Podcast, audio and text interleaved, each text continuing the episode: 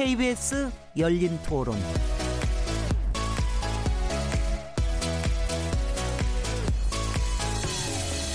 안녕하세요. 묻는다, 듣는다, 통한다. KBS 열린 토론 진행자 시민 김진혜입니다.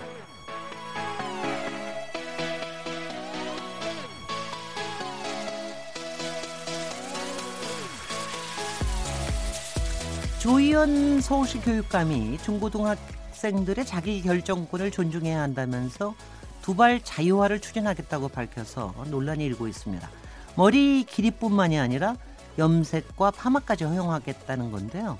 서울시 교육청은 충분한 공론화 과정을 거치겠다는 입장이지만 일반 시민은 물론이고 학생과 교사, 학부모 사이에서도 찬반 의견이 팽팽히 맞서고 있습니다. 학생 용모 규제 논란이 불거질 때마다 학생은 학생다워야 한다는 말을 자주 하는데요. 과연 학생다운 게 뭘까요? KBS 열린 토론에서는 매주 목요일마다 우리가 놓치지 말아야 할 사회 이슈들을 짚어보고 있는데요. 오늘 키워드 토크에서는 중고등학교 두발 자유화 논란과 1인 미디어 열풍의 명암을 살펴보겠습니다. 10월 4일 KBS 열린 토론 지금 시작합니다.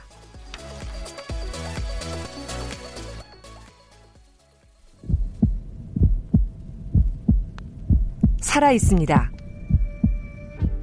토론이 살아 있습니다. 살아있는 토론, KBS 열린 토론. 토론은 라디오가 진짜입니다. 진짜 토론, KBS 열린 토론.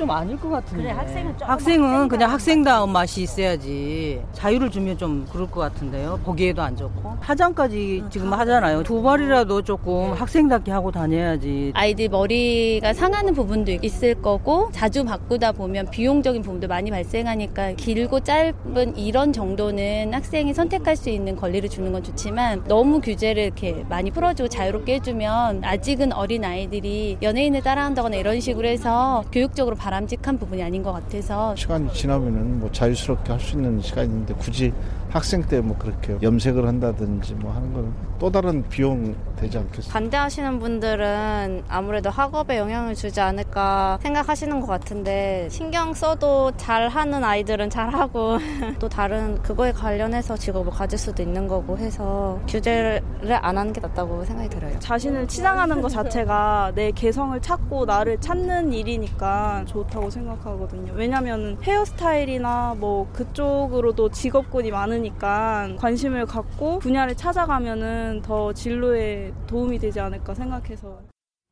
네, 참 다양한 의견들을 갖고 계시군요. 여러분께서도 토론에 참여하실 수 있습니다. 안내해드리겠습니다. 방법. 오늘 키워드 토크 코너에서는 중고등학교 두발 자유화 논란과 1인 미디어에 대해서 얘기 나눌 예정인데요. 중고등학생들이 머리를 마음껏 기르고 염색하고 파마하는 것을 허용해도 된다고 보시는지, 두발 자유화에 반대한다면 어떤 이유가 있으신지 청취자 여러분들의 생각을 듣고 싶습니다. 또 1인 미디어 열풍에 대해서 어떻게 생각하시는지, 평소에 1인 미디어를 잘 보신다면 어떤 이유 때문인지, 최근 발생한 미미쿠키 사건처럼 SNS를 통해 물건을 구입한 이후에 어려움을 겪으신 분들이 있다면 어, 관련 문자 보내주십시오. 샤프 9730번으로 참여하실 수 있고요. 단문은 50원, 장문은 100원의 정보 이용료가 붙습니다. KBS 콩 그리고 트위터 계정 KBS 오픈을 통해서도 무료로 참여하실 수 있습니다. KBS 열린 토론은요, 매일 새벽 1시에 재방송됩니다. 그리고 팟캐스트로도 들으실 수 있습니다. 청취자 여러분의 날카로운 시선과 의견 기다립니다. 자, 그럼 오늘 KBS 열린 토론 목요일 코너죠. 키워드 토크에 함께 하실 패널 분들 소개해 드립니다. 어, 민변 모임의 부회장님이시죠. 참여연대 정책위원으로 참, 활동하고 계시는 김남근 변호사님 나오셨습니다. 네, 안녕하십니까. 한국 여성 변호사 이사이신 손정혜 변호사님 자리하셨습니다. 안녕하세요. 손정혜입니다. 아, 목소리가 많이 가셨어요. 아, 약간 감기 때문에 그런데요. 극복하고 네. 있습니다. 예. 범죄 심리 전문가 이웅혁 건국대 경찰학과 교수님 나오셨습니다. 네, 반갑습니다. 빅데이터 전문가이신 최재원 다음 소프트 이사님 모셨습니다. 네, 안녕하세요. 아, 저희가 사실 추석 전에 만나고 지금 보름 만에 만나는 겁니다. 추석 잘 보내셨습니까? 네, 네, 잘 네. 보냈습니다. 그것도 감기를 달고 오셨네요. 너무 열심히 놀았는데 아, 네. 휴가 가신다는 얘기를 들었는데 오히려 휴가 가셔가지고 집에 있는 게 더 힘들더라고요. 육아 업무 때문에 네. 예, 놀아주느냐고 에너지 많이 쓰고 왔습니다. 네. 그래서 환절기에 워낙 아침 저녁 기온이 워낙 일교차가 심해서 많이들 감기 조심해야 될 것 같습니다. 어, 오늘 두발 자유화에 대한 첫 번째 키워드 토크인데요. 이 중고등학생에 대해서 두발 자유화를 요- 조혜연 교육감이 이거를 폐지하는 내용에 어, 이걸 제목이 재밌어요. 서울 학생 두발 자유화를 향한 선언문. 이렇게 발표를, 발표를 하셨는데, 어, 논란이 참 많은 것 같습니다. 우리가 앞서도 들었는데. 어, 패널분들은 어떻게 생각하십니까? 일- 일단 엄마 얘기부터. 네. 또 저는 두발 선정해 찬성합니다. 보니까요. 엄마이기 전에 저도 중고등학교 시절에 학교를 다녀본 입장으로서는 내가 내 머리를 어떻게 어, 꾸미고 어떻게 관리할 것인지 뭐 머리카락의 관리 문제도 건강상의 문제로도 볼 수 있거든요. 네. 그런 외부적으로 나의 모습을 어떻게 연출하고 가꾸고 관리할 것인지는 기본적으로 사회 해악이 없는 한계 내에서는 개인에게 자율성이 보장돼야 된다라는 생각도 하고 있기 때문에 개성 존중, 기본권 존중의 기본적인 차원에서 학생들의 인권을 고려해서 어떤 강범위한 부분까지는 아니지만 지금 현재 일률적으로 규제라는 것은 바람직하지 않다고 생각이 듭니다. 네. 김남근 변호사님. 여기 또 변호사님께서 받아주십시오. 어떻게 네, 생각하십니까? 아니 제가 이제 고등학교를 졸업하고 대학에 가니까 네. 82년도에 그 두발하고 교, 복을 자율화한다고 그러더라고요. 그래서 우리가 다닐 때 좀 하지 왜 내가 가니까 바로 자율화를 하나 그랬는데 전 그래서 다 된 줄 알았어요. 근데 아직도 두발하고 교복 자율화가 안 되고 있는 건가. 네. 오히려 더 이상하게 생각이 좀 들었는데 교육이 많이 바뀌었잖아요. 네. 저희 때는 이제 굉장히 엄격한 이제 통제, 그다음에 규율 이런 걸 이제 많이 강조를 했습니다. 그래서 저도 고등학교 때 생각해 보면 저는 저희 때는 교복도 이제 딱 그 틀에 맞춰서 해야 되고 호크라고 해서 목에도 이거 딱 채웠어야 되거든요. 맞아요. 그러니까 그러고선. 교복 정문 앞에 서가지고 제가 뭐 선도한다고 학생들 들어오고 그러면 이제 모자 제대로 안 쓰고 뭐 머리 길르고 그러면 이제 로라 그래서 엎드려 뻗쳐도 시키고 뭐 후배들한테 그렇게 했던 기억도 나는데 네. 굉장히 좀 지금 생각해 보면은 좀 말도 안 되는 식의 좀 교육이었던 것 같아요. 지금 굉장히 어떤 그런 식의 주입식 교육이 아니라 창의적인 교육을 하는 시대인데 아직도 그게 두발 자율화, 교복 자율화가 이렇게 논쟁거리가 돼야 되는가도 좀 의- 의문인데 어쨌든 이게 82년이니까 한 35년 전에 이미 이걸 한다고 그랬던 거 아니에요? 네. 근데 이게 아직도 논쟁이 되고 있고 아직도 안 되고 있다라는 거 보니까 이게 굉장히 좀 뿌리 깊은 교육에 대해서는 좀 보수적으로 해야 된다. 학생들을 엄격히 통제해야 된다는 그런 사고가 좀 우리나라는 특히 좀 강했던 게 아닌가. 그래서 네. 아직도 해결을 못 하고 있는 게 아닌가 그런 생각이 들어요. 이용혁 교수님은 네. 조금 어떠실까? 마, 마찬가지 생각이 어떠실지. 저는 이 두발 자유화에 좀 반대하는 입장인데요. 네. 그 왜냐하면 이제 그 학생들이 규범과 규율을 배울 수 있는 유일한 그 시간이 저는 중학교, 고등학교 때라고 이제 생각이 됩니다. 음, 예. 네. 그때 옳고 그름, 그 다음에 무엇을 지켜야 되는지. 그런데 지금 현재 그 학생들을 보게 되면 그것을 이렇게 선생님 입장에서 생활 지도를 할 수 있는 기회와 구조 자체가 없는 것은 아닌가 저는 이제 그런 생각입니다. 그래서 이 복장이라고 하는 게 어떻게 보면 스- 저 사소할 수도 있지만 또 머리 모양 사소할 수도 있지만 일정하게 에, 원칙을 정하고 나서 그것에 그 딸고 그것을 통해서 무엇인가 아, 규범 준수를 익히는 저는 그런 것이 좀 필요하지 않는가 하는 입장에서 이 두 발을 그냥 자율화 그냥 그 어? 네 맘대로 하라 이것은 좀 문제가 있지 않는가 저 그런 생각이 되고요. 저는 또 청소년 비행을 이렇게 연구하는 입장에서 이렇게 보게 되면 아이들이 요즘에 여러 가지 청소년 범죄가 심각한 원인을 가만히 이 따지게 보면 중학교, 고등학교 때 옳고 그름에 대한 에, 인식과 규범에 대한 준수를 접할 수 있는 기회가 전혀 없었던 것은 아닌가. 그래서 그 선생님들이 무엇인가 그 지도할 수 있는 그 수단 자체가 사실은 없어졌기 때문에 그래서 저는 그런 차원에서 지금 그 두발 자율화는 조금 예, 예, 좀 반대하는 좀 그런 생각하고 있습니다. 제가 한 가지 개인적인 거 좀 여쭤볼게요. 지금 보니까 머리가 약간 곱슬머리신데 그거 파마하신 겁니까? 아니면 타고난 곱슬머리십니까? 이게 타고난 겁니다. 그러니까 그럼 중고등학교 때 그거 네. 너 파마했지 이러고서는 많이 지적 안 받으셨어요? 그러니까 이제 저 같은 경우는 이제 그 자율화가 고등학교 3학년 때 그때 됐거든요. 그러니까 네. 머리를 계속 이제 짧고 짧게 스포츠 머리로 하고 갔기 때문에 그때 이 파, 마 같은 모습은 잘 보이지가 이제 않았던 것이고요. 네. 그리고 이제 어쨌든 저는 근데 또 대학교를 이제 그냥 계속 제복을 입고 다녔단 말입니다. 음. 제가 이제 경찰대학을 다녔기 때문에 네. 이제 그런 입장을 이렇게 봐서 저도 이제 그 자유를 추구하고 어 인격 형성에 자기 결정을 해야 된다라고 하는 것은 동의하지만 그것은 성인이 되고 나서의 이제 문제고 적어도 옳고 그르됨에 대한 것을 에, 배우는 시기 그때는 그래도 뭔가 좀 이런 규제도 좀 있어야 되지 않는가 저는 그런 생각이 있거든요. 그 타고난 곱슬머리들이 꽤 있어요. 그래서 이제 여학, 여학교에서는 사실 그게 상당히 좀 그렇게 보여서 그거 가지고 지적들을 많이 받아가지고 요새는 또 스트레이트 파마 하잖아요. 일부러 가서 하는 학생들도 있고 이런 거 봤습니다. 이거 뭐 저기 어떻습니까? 우리 최재훈 이사님은 어 저는 사실 두발 자율화의 그 초기 세대거든요. 네. 그래서 사실 저는 뭐 어떤 그 규범이나 이런 거를 받아보진 못했는데 어 일단 우리 아이들을 키우거나 또 제가 요새 이런 거에 대해서 좀 관심을 가져보면 이 머리로 어떻게 보면 규범을 정한다는 건 좀 아니지 않나. 그러니까 사실 그거 말고도 할 수 있는 게 많이 있는데 사실 머리가 얼굴에서 차지하는 비중이 그러니까 비중이라고 하는 게 어 이 영향을 주는 게 한 70% 정도 되거든요. 그러니까 머리 스타일만 바꿔도 사람이 이렇게 달라 보일 수 있다라고 하는 건 나에 대한 어떤 존재를 스스로 좀 새롭게 만들어 나갈 수 있는 계기도 분명히 마련해 줄 수 있지 않나. 네. 저는 사실 저희 어머니가 사실 미용사거든요.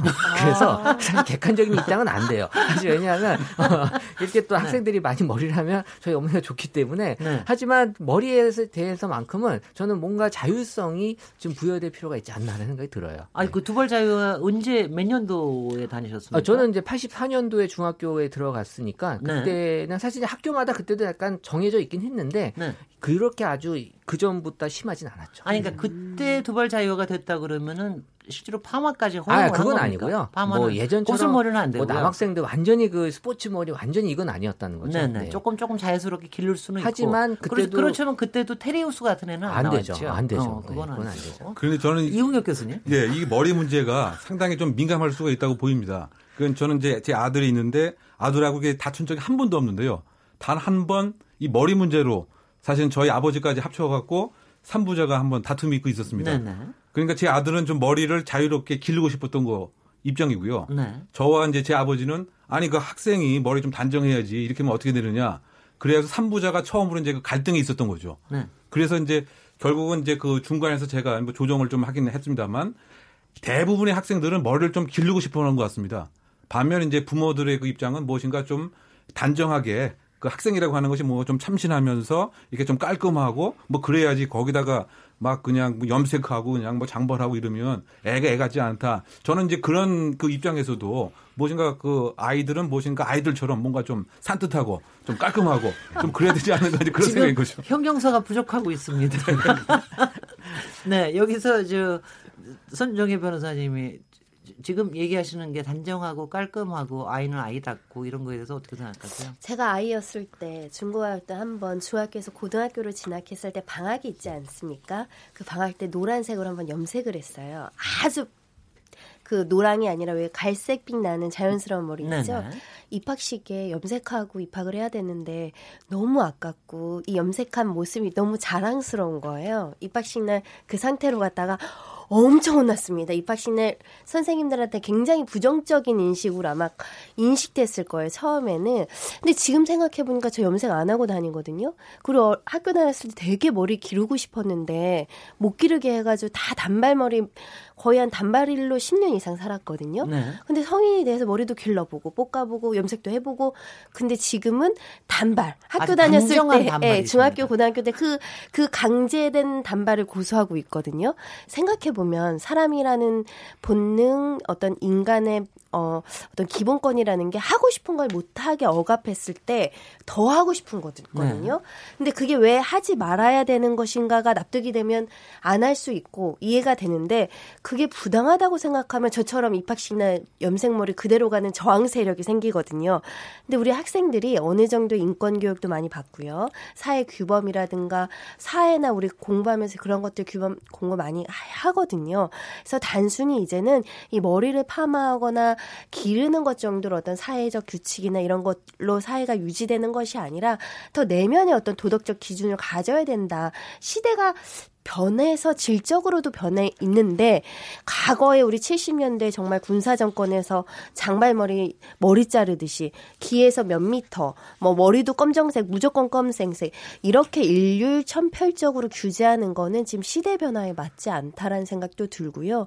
실제로 여고 다닐 때는 곱슬머리에서 파마한 것처럼 보이는 애들도 있고요. 실제로 머리가 염색을 안 했는데 자연 머리가 염색 된 친구들도 있어요. 그러니까 네네. 다양한 그 사람의 특성들이 있는데 만약에 머리가 조금 노란빛, 갈색빛이 나는 애들은 일부러 검정색으로 염색을 하라는 거죠, 선생님이. 그 또한 개인의 개성을 너무 무시하는 거다. 네. 그런 생각이 듭니다. 근데 이게 두발 자유화가 82년도부터 그렇게 됐다 고 그러는데 그 다음에 이게 정착을 못한 겁니까? 아니면 그게 폐지가 된 겁니까? 어, 떻게 해서 지금 이 천 원까지 나오게 된 건지 저도 이제 상당히 궁금해가지고 한번 또 이렇게 역사를 한번 쭉 훑어봤더니요. 네. 82년도가 엄밀히 얘기하면 두발 자유를 했던 게 아니라 두발의 기준을 좀 완화한 거였어요. 그러니까 그때는 이제 뭐 스포츠나 빡빡으로 이제 깡다고 그러잖아요. 남학생 같은 경우 굉장히 짧은 머리를 요구했는데 그걸 조금 기를 수 있는 정도 수준이었지 이제 두발을 자유화까지는 하진 않았던 네. 것 같더라고요. 이제 그러다 보니까 90년대도 계속 논쟁이 좀 많았었고 교복도 또 85년도에 가니까 교복을 자유화했더니 또 사복이 너무 비싸다 뭐 논란이 많아서 다시 또 부활되는 과정도 한번 겪었던 것 같고요. 그러다가 이제 2000년대에 들어와 가지고 학생들이 아마 학교 민주화 공동선언 뭐 이런 걸 아마 이제 학생들이 그 고등학생들이 이제 이렇게 뭐 단체도 만들고 그렇게 하게 되면서 네. 2000년대 초반에는 학생들이 이제 학교 민주화 공동선언이라는 걸 하면서 두발 규제는 인권 침해다.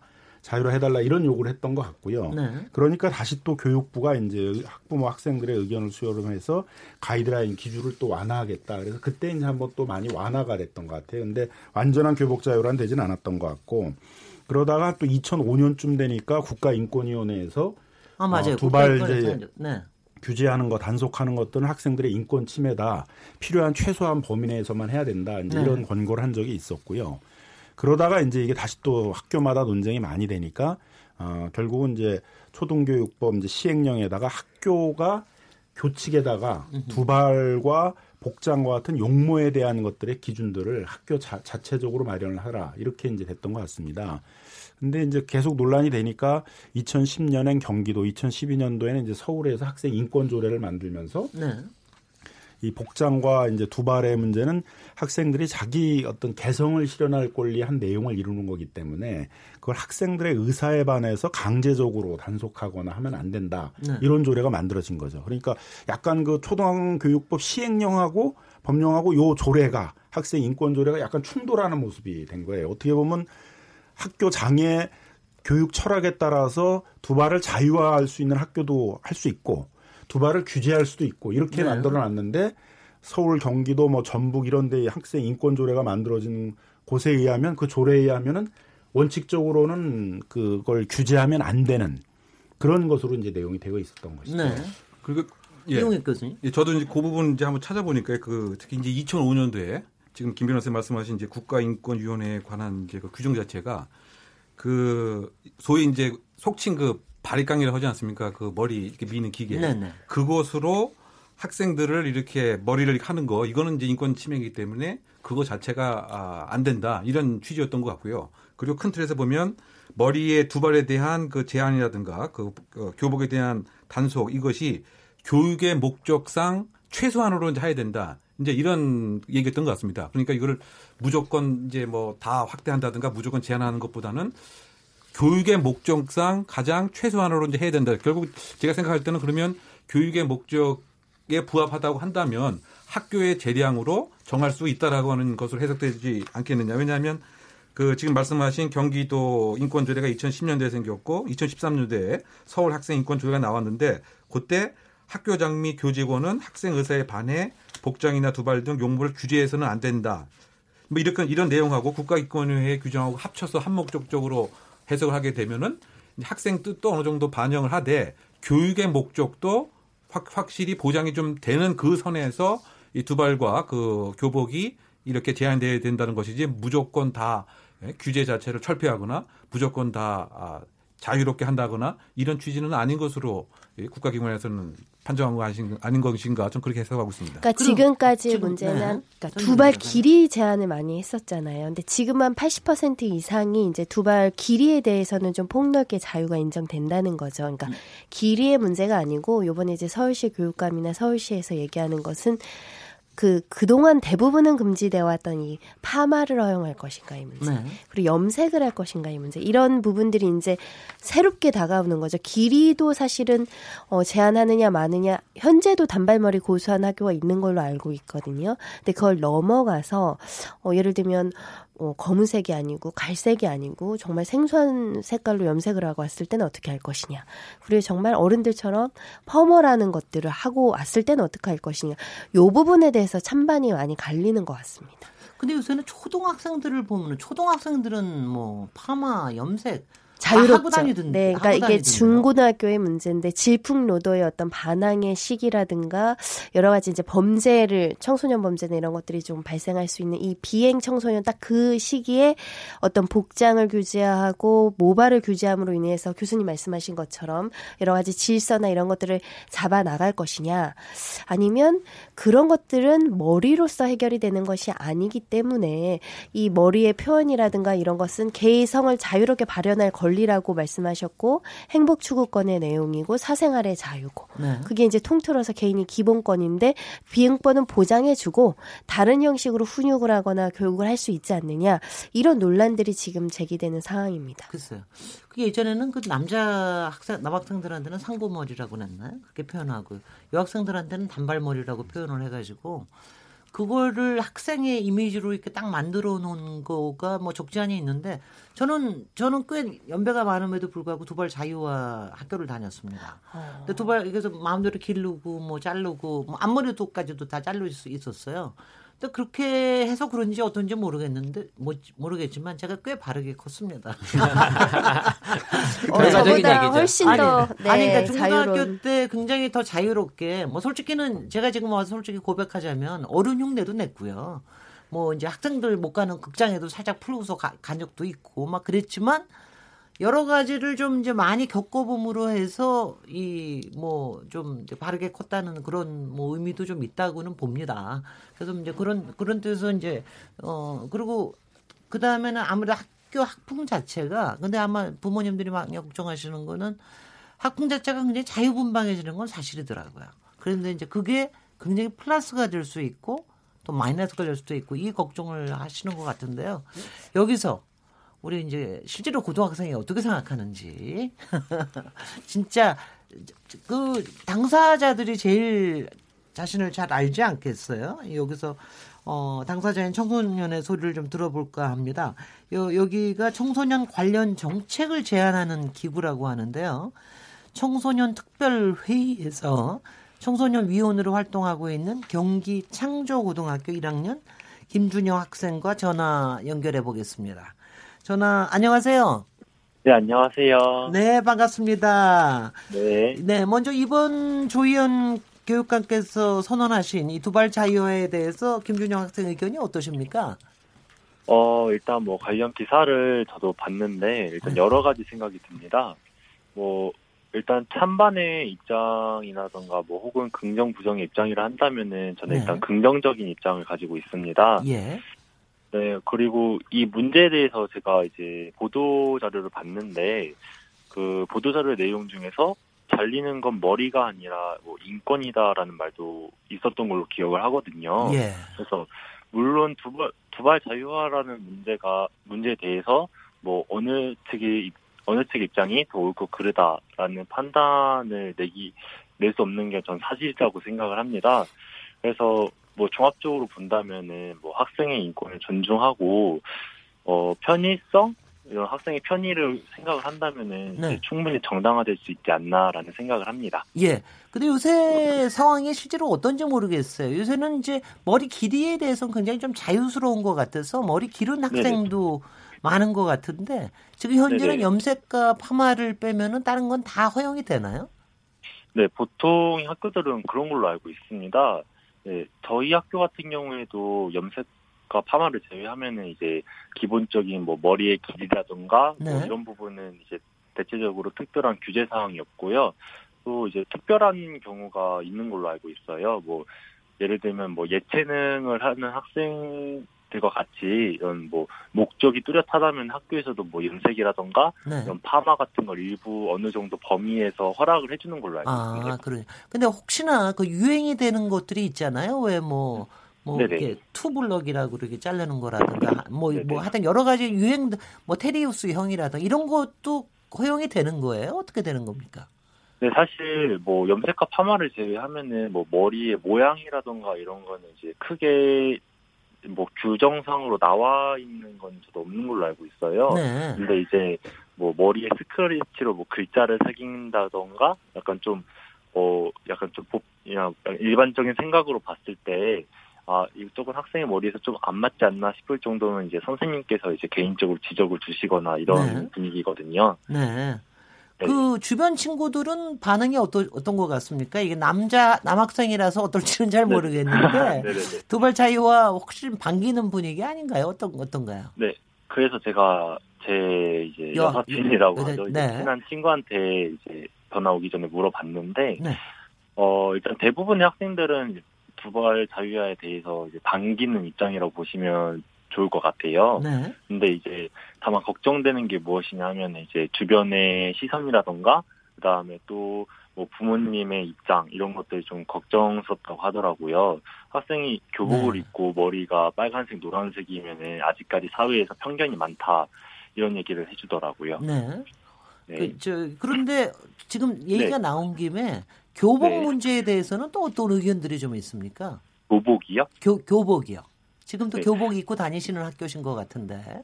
네네 교복은 입고 다니는데 네, 교복에 대해서도 자율적으로 하자라는 그런 얘기도 많습니까?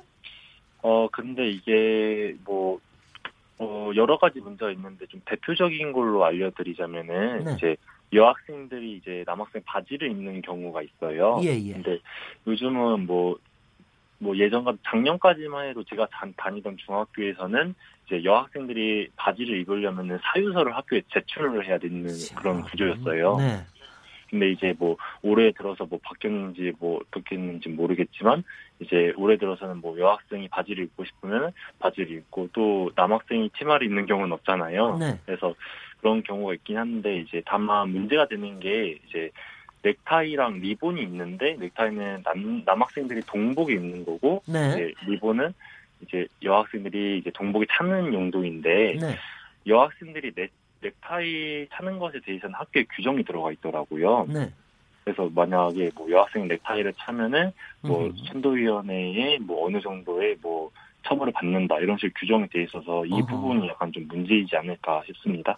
혹시 저 학부모들이 아무래도 이제 우려하시는 부분들이 상당히 있으실, 있으실 텐데 네네. 학부모 께 이렇게 좀 설득을 하신다면 어떻게 설, 설득을 하시겠습니까?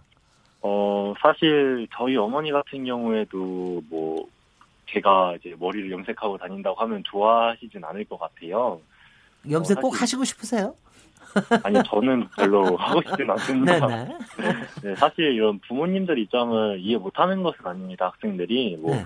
학업 능력 뭐 저하한다라는 얘기도 있고 또 여러 가지 측면을 봤을 때 경제적인 측면도 많이 들어가는 게 사실이거든요. 그럴 것 같습니다. 네, 근데 뭐 사실 부모님들께서 걱정하시는 게 뭐 학생들 스스로 자율적으로 조절이 된다 잘 된다면 상관이 없지만 네. 뭐 그렇지 않는다면 오히려 부작용이 있지 않을까. 네. 뭐내 자식에게 어, 좀 안 좋은 영향을 끼치지 않을까라는 것에 대해서 걱정을 많이 하시는 거라 저는 생각을 합니다. 네. 네, 그리고 여기에다가 뭐 제 개인적인 생각을 조금 덧붙이자면은 네. 어, 이런 두발 자유의 문제가 뭐 수용 불수용의 문제가 아니고 좀 학, 뭐 결국은 뭐 아무리 꾸민다고 해도 학생들이 본인이 할 수 있다고 또 본인이 지킬 수 있다고 생각하는 범위 내에서 하지 않을까라는 생각을 합니다. 네. 지금 다니시는 학교가 경기 창조고등학교예요. 네네. 이 두발 자유하고 이런 걸 하면은 학생들의 창조력이나 이런 뭐 다양성이 상당히 좀 높아질 것 같다는 그런 얘기들도 하는데 어떻게 어떻게 생각하세요? 어 사실 사실 머리 그 스타일 부분- 정하는 게 이게 보통 일이 아니지 않습니까? 네 맞습니다. 네. 네, 네. 저도 한 번 머리를 자를 때 많이 고민을 하고 자르는데 네. 어 사실상 뭐 그 부분에 대해서는 솔직히 개인차가 큰 것 같습니다. 예. 뭐 아무리 뭐 자유라고 해도 뭐 기존에 자르듯이 자르던 학생들이 있을 거고 네. 아, 난좀더 꾸며보자 해서 뭐 염색을 하는 학생들도 있을 거고 뭐 이 부분에 대해서는 뭐 제가 뭐 통틀어서 다 답변을 할 수 없는 만큼 네. 좀 개인의 차이가 있지 않을까라는 생각을 합니다. 예, 고맙습니다. 고등학교 1학년이신데 너무 사력 있고 그러면서도 분방하고 자유롭게 답변해 주셔서 정말 고맙습니다. 아, 오늘 감사합니다. 네, 감사합니다. 지금까지 청소년 특별회의에 청소년 위원으로 활동하고 있는 경기창조고등학교 김준영 학생과 전화 연결했습니다. 정말 고맙습니다.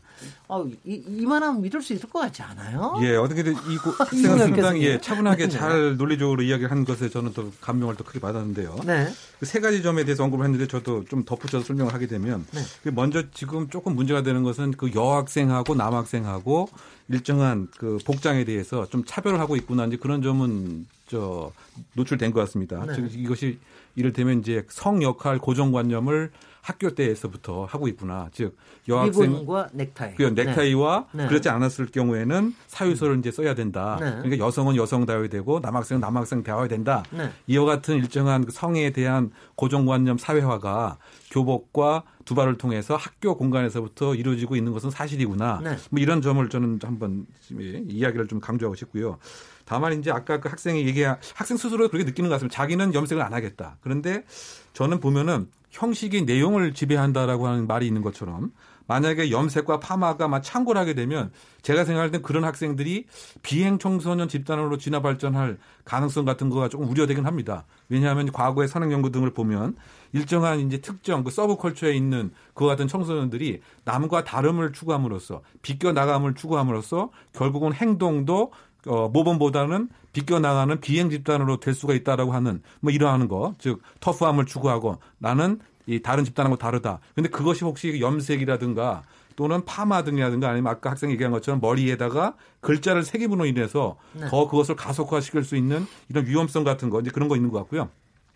마지막으로 아까 이제 사회자님이 질문을 이제 하셨는데 학생한테 창의적이 되는 것은 어떻게 생각하느냐에 네, 네. 있어서 네. 저는 개인적으로 이 머리 모양이 자율학교에 되면 더 창의적으로 되고 그렇지 않으면은 예? 이 틀에 갇힌 사고를 방식을 갖는 것은 아닌 것 같고요. 오히려 창의적이 되기 위해서는 일정한 틀 안에서 문학과 사학과 철학 문사철을 하- 해야 창의롭게 되는 거지. 머리에 파마 색깔과 이것은 네. 상관관계가 없는 것은 아닌가. 그래서 그 부분은 좀 구분해서 생각할 필요가 있다고 아니, 반론. 펴주십시오. 아니, 아니 네, 네. 저는 네. 사실 교수님? 아니 그 LG 전자가 9월 17일부터 이제 네. 복장 자율화를 선언을 했어요. 네. 사실 뭐 학교뿐만 아니라 이제 직장에서도 사실 이 드레스 코드라고 하는 게 남성분들은 있거든요. 여성분도 마찬가지지만. 이른바 유니폼 코드죠. 그렇죠. 네네. 예. 근데 사실 이제 그 전에도 대 기업에서 어떤 일이 있었냐면 이 직원들에게 한번 반바지를 착용시키면 창의력이 높아지지 않겠냐라는 걸 한번 추진했는데 계열사들이 이 반바지에 대한 정의를 다시 내렸어요. 네. 반바지라 하면 무릎에서 몇 센치여야 되고 재질은 뭐여야 되고 네. 색깔은 무슨 톤이어야 되고 그러니까 다시 이게 프레임 안으로 가둬버리거든요. 네네. 결국에는 이제 우리는 뭘 만들려고 풀어주려고 하면 다시 그걸 가둬버릴 수밖에 없는. 근데 이제 미국의 구글이라는 회사에도 이제 드레스 코드가 있거든요. 그 드레스 코드가 뭐라고 써 있냐면 wear anything 이에요. 네. 뭐라도 입고 있어라.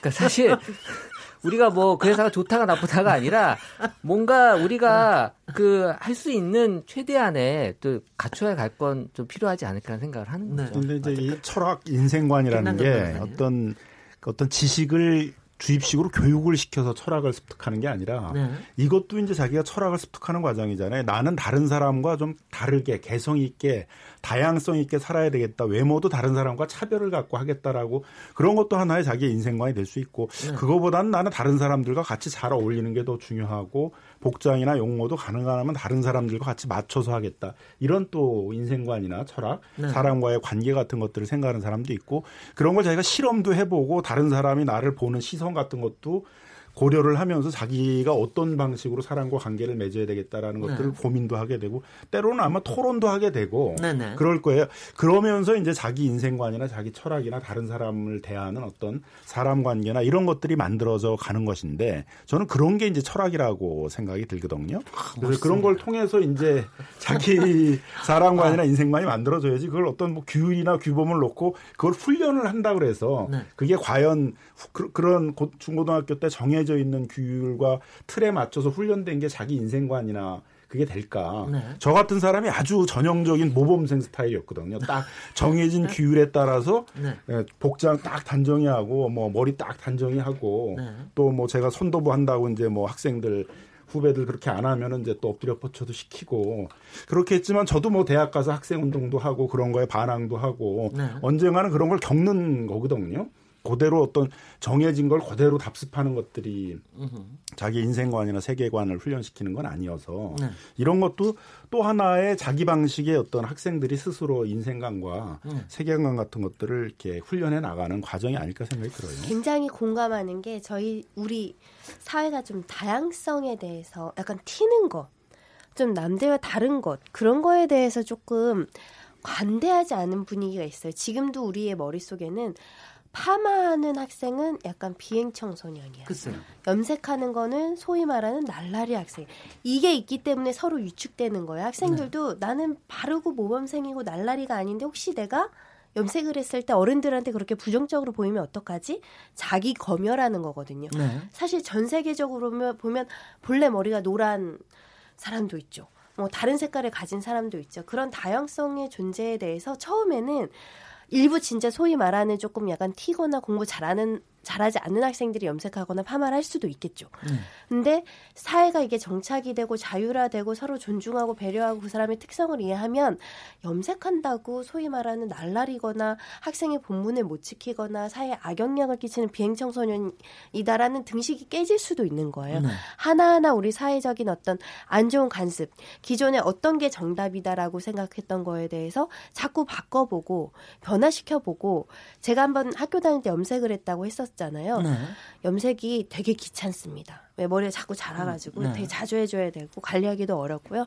해보면 아 이게 불편하고 해봐서 되게 예쁠 줄 알았는데 안 이쁘고 네. 그럼 또 자기 본래대로의 어떤 자리로 들어갈 수도 있는 것인데 이것을 규제했을 때 뭐 그 할 수 있는 사회적인 어떤 공익과 이걸 규제하지 않았을 때 해악을 비교해 보면 저는 해악이 훨씬 작을 것 같거든요. 네. 그런 차원에서는 어 이렇게 본인이 하고 싶은 거는 할수 있게 하자. 중고등학교 6년이거든요. 네. 6년이면 꽤 긴 시간입니다. 아니 근데 저는 이런 생각도 해봤어요. 아까 그 저 최재훈 이사께서 머리 스타일이 거의 한 사람의 스타일의 70%를 차지한다. 저도 그거 굉장히 찬성을 하는데 어 왜 요새 중고등학교 사이에서 왜 성형이 굉장히 유행을 하잖아요. 뭐 관심, 겨울방학에 네. 잠깐 가가지고 초등학생들도 한다고 초등학교도. 하지만 근데 솔직히 성형으로 해서 고치는 것들이 사실은 많은 경우가 사실 머리 스타일링만 조금만 바꿔도 단점을 굉장히 보완할 수 있고 그 다음에 조금만 어, 화장만 조금만 해도 굉장히 달라져서 이걸 자기 스타일을 찾아가는 사실 21세기가 스타일의 시대라고 저는 보는데 이게 외모의 시대가 아니라 스타일링의 시대라고 보는데 이런 부분에 좀 익숙해지게 하면서 어, 조금 뭐라 그럴까요? 쓸데없는 성형에 대한 판타지를 없애지 않을까 뭐 이런 생각도 해봅니다만은 바로 이 점에서 또 하나가 분명히 아까 최재훈 어머님께서는 반가워하시겠으나 많은 학부모들이 저기 하는 보통 이제 파마하고 그러면 두세 달밖에 안 가거든요. 아니 뭐 짧은 머리는 더 빨리 가고 좀 긴 머리는 오래 가고 그러는데 그렇게 되면 또 이게 또 다른 등골 브레이커가 되지 않겠느냐. 이 우려에 대해서는 어떻게 생각하세요? 실제 그런 문제는 발생할 수 있죠. 왜냐하면 지금도 왜 외투를 못 입게 하는데 뭐 유명한 그 웨어 뭐 거의 아이들이 교복처럼 입고 다니는 게 수십만 원이어서 네네. 애들이 다 하는데 나만 안 해주면 좀 어려운데 가격이 좀 비싸고 미용실 같은 경우도 요즘에 뭐 지역마다 편차는 있지만 적지 않은 금액이거든요. 그렇습니다. 그런 부분들 때문에 이제 부모들이 좀 우려하는 거죠. 네. 또 하나의 등골 브레이커가 생기는 거 아니냐. 네. 특히 이제 미용실도 어떻게 보면 유명한데 동네마다 금액 차이가 또 많이 크잖아요. 그럼 네. 한참 멋부리는 여학생 학생이 나 어디 뭐, 뭐 소위 말하는 청담동 갔다 왔어, 압구정 네. 갔다 와서 수십만 원짜리 파마하는 친구, 동네에서 2, 3만 원짜리 파마하는 친구 이런 빈부격차를 또 야기할 수 있는 거 아니냐 그런 문제도 지적이 되는데 그런 일부의 해악 보다는 큰 장점을 보자는 것이고요. 그 일부의 해악은 두발 문제 때문은 아닙니다. 사실 네. 휴대전화도 그렇죠. 볼펜 하나도 어떤 아이들은 비싼 거 쓰고 어떤 아이들은 싼 거 쓰고 그런 것들이 자연스럽게 그 사람의 어떤 그 사람과 나의 다양성 차이 그런 부분들을 서로 체감하고 노력하고 또 그러면서 그걸 극복하는 과정도 사회화 과정일 수 있다라는 생각은 들고요. 네. 그리고 이게 어, 우리 사회가 어, 어찌됐든 미성년자의 지도 관리 권한 학교도 있지만 부모도 있잖아요. 부모랑 대화 많이 하면서 너가 그렇게 어긋나고자 하는 그 머리 스타일에 대해서 서로 토론도 해보고요, 부모랑. 그런 부분들도 좀 필요하다. 오늘 그래서 지나치게 걱정할 필요 없지 않는가. 오늘 손정혜 변호사님이 굉장히 목소리가 커지시고 합니다. 저 학교 다닐 때 이렇게. 감정이입을 해보니 네네. 그런 생각이 듭니다. 네, 그럴 것 같습니다. 지금 근데 온라인에서는 여론이 어떻습니까, 최재현 이사님? 어, 이그 두발 자유화에 대해서는 사실 긍정 여론이 53%로 조금 높게 형성이 되는데요. 네. 그게 중요한 게 아니라 이제 제가 좀 한 단계 더 나가서 그 두 발의 어떤 형태를 이제 구별했습니다. 길이냐, 파마냐, 염색이냐. 네. 사실 길이는 의외로 지금도 자유화가 돼 있지만 마음껏 못 기르고 있다라는 생각을 하고 있어요. 네. 그래서 머리를 길러주게 하는 거에 대해서 75%의 더 긍정 감성을 많이 좀 바라고 있었고요. 하지만 이 파마는 30%의 이제 그 긍정 감성으로 부정 감성이 더 높아요. 그러니까 아, 파마는. 네네. 여전히 좀 부정적인 인식이 강하고 더 강한 건 파마보다 염색이에요. 네. 염색이 76%로 더 어, 높게 형성이 부정이 돼 있는데 어, 지금 손정희 변호사님 말씀하신 것처럼 제가 보는 관점에서는 요새 중고등학생들이 이렇게 그 시기에 실패할 일이 없거든요. 그러니까 입시라는 거 외에는 내가 한번 시도해보고 아 이게 아니구나. 라는 걸 할 수 있는 기회가 거의 없어요. 네. 그냥 점수 받는 거 말고는 없는데 저는 여러 가지 차원에서 내가 머리 이렇게 하니까 망쳤구나. 네. 뭐 이런 어떤 실패를 좀 다양하게 경험할 수 있는 그런 또 계기가 될 수도 있지 않을까. 그러면서 빨간 머리 앤도 머리 염색하다가 실패해가지고 아주 곤욕을 치렀었습니다. 그러니까요. 빨간 머리 앤 누군지 아시죠? 네. 네네. 알아요. 네. 그래서 이제 그 빨간 머리 좀 없애려고. 그- 그런 어떤 그 시도들을 할 수 있는 뭐 물론 말씀하신 대로 경제적인 부작용 그러니까 1위가 개성이고 이제 2위가 비용으로 올라왔다는 건 이제 비용적인 측면이 분명히 네. 어, 부작용이 있다라는 건 있지만 어, 하지만 또 긍정적인 측면에서 이게 더 나을 수 있다라는 걸 생각해 본다면 네. 어, 저는 긍정적으로 가는 게 맞지 않나 싶어요. 예.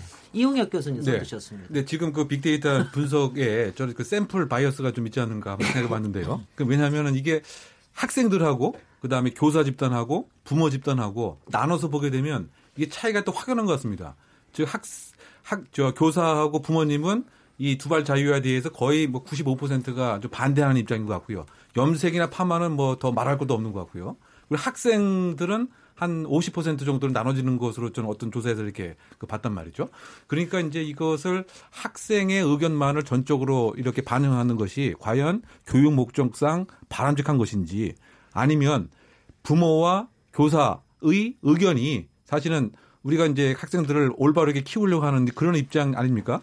그러면은 사실상 왜 자율화가 좀 문제가 있다라고 하는지에 대해서 학생들에게 설득을 해서 오히려 이 절차에 학생들이 무엇인가 좀 동의하게 하는 뭐 그런 방법이 좀 더 낫지 않을까. 그래서 일단 지금 누구를 대상으로 조사를 하느냐, 집단이 학생이냐, 아니면 부모 또는 교사냐에 따라서 그 분석 자체는 확연히 좀 다르지 않겠는가 이렇게 예상됩니다. 자칫하다가 또 세대 갈등에 또 다른 요인이 될지도 모르겠다. 싶은데 네. 이게 과정이 어떻게 됩니까? 이게 이제 무슨 공론화 과정을 거치는 건지 지금 서울시 교육, 교육청에서는 또내그 교복에 대해서도 어느 정도까지 편안한 교복이 어떻게 되는 건지에 대한 것도 공론화 과정을 거치겠다고 그러는데 만약 이 부분이 되면은 지금 이건 선언이고 어떻게 과, 과정을 거쳐 제도화가 되는 겁니까?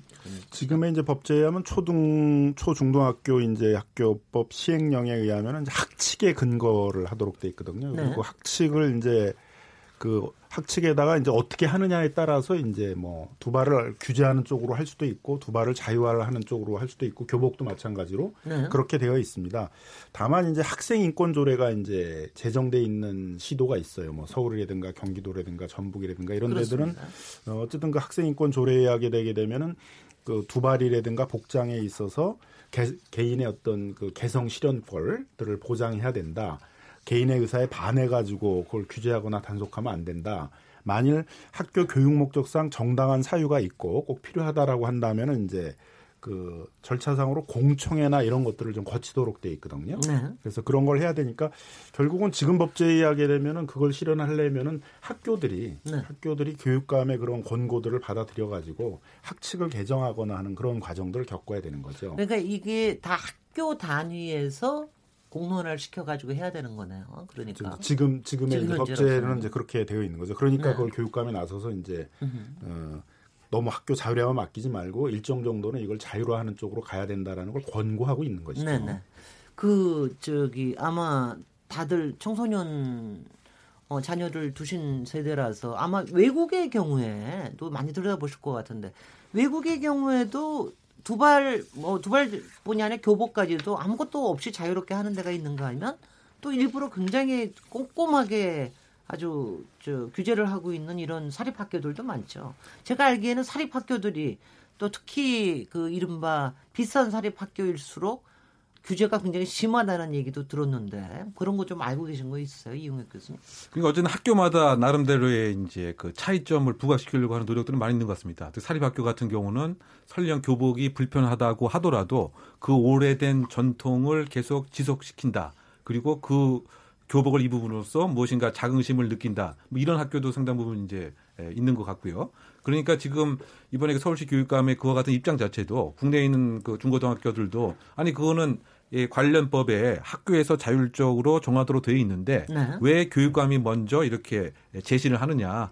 즉 학교의 자율권을 위축시키는 이제 행위가 이제 아니겠느냐. 이런 이제 반론도 만만치 않은 것으로 보입니다. 네. 그 저도 그 개인적으로는 그 학교 내에서 그 지역 사회의 조금 이게 특성이 다르기 때문에 예를 들면 뭐 역사적 성향이라든가 또는 이런 그 학생의 발달에 대해서 아까 우리가 논- 얘기한 바와 같이 의견이 좀 나누기 때문에 네. 그 학교에 맞게끔 그 두발과 복장에 대한 기준을 정하는 것이 더 타당하지 이것을 서울시 전체에서 다른 지금 교육 정책에 대한 현안 문제도 많이 있는데 어떻게 보면 이건 좀 생활 정책과 관련된 것인데 이것을 교육감이 제일 우선돼서 이렇게 얘기하는 것이 과연 뭐 바람직한 것이냐 이런 전 반론도 좀 있기 때문에 이것은 그 지역 사회 예를 들면은 그 서울의 뭐 강북 지역, 강서 지역, 강남 지역 또는 뭐 충북의 뭐 예, 예, 제천 지역 다, 다 나름마다 그 분위기하고 그 마을 정서도 다르기 때문에 아니 그것뿐만이 아니라 예. 학교마다 학칙이 달라지면